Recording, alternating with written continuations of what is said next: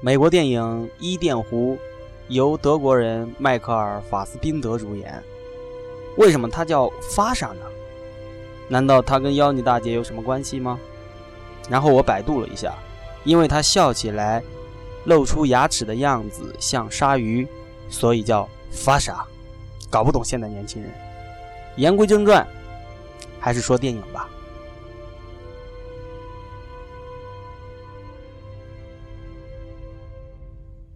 剧情大概是这样的：一对情侣前往一个叫伊甸湖的地方度过愉快的周末，不料遇到一群未成年人，一群邪恶的未成年人。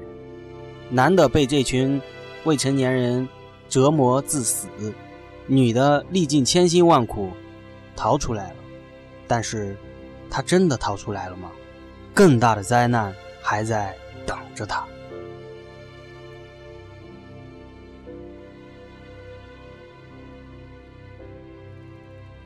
亲爱的听众，您曾经为您失控的情绪买过单吗？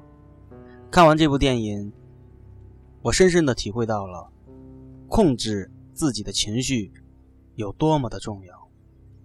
能够控制自己的情绪，冷静的应对，不为环境和他人所操纵，并且能够快速的做出判断，是一个人掌握自己命运的起点。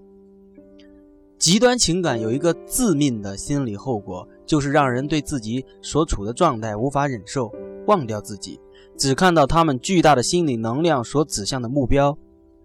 人在被绝望、愤怒等极端情感吞没时，之所以不怕死，是因为那个时候他已经不再是一个人，而是一种能量。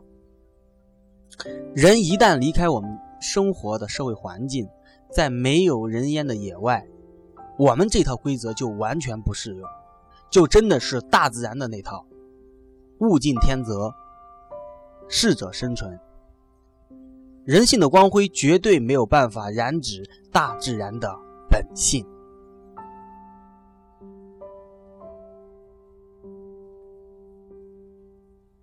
听众朋友，善和恶是两个对立面，他们没有对错之分。难道你就没有被恶？蛊惑过吗？或许恶就是另一种善。电影里很多次出现了路标，在我看来，这些路标是上帝的指引，也是上帝给人的选择。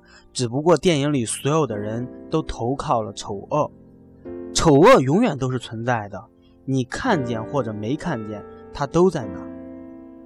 看完伊甸湖，对于我们。我们又应该以一个什么样的心态去面对生活呢？你只要记住一点，不要给任何人伤害你的机会。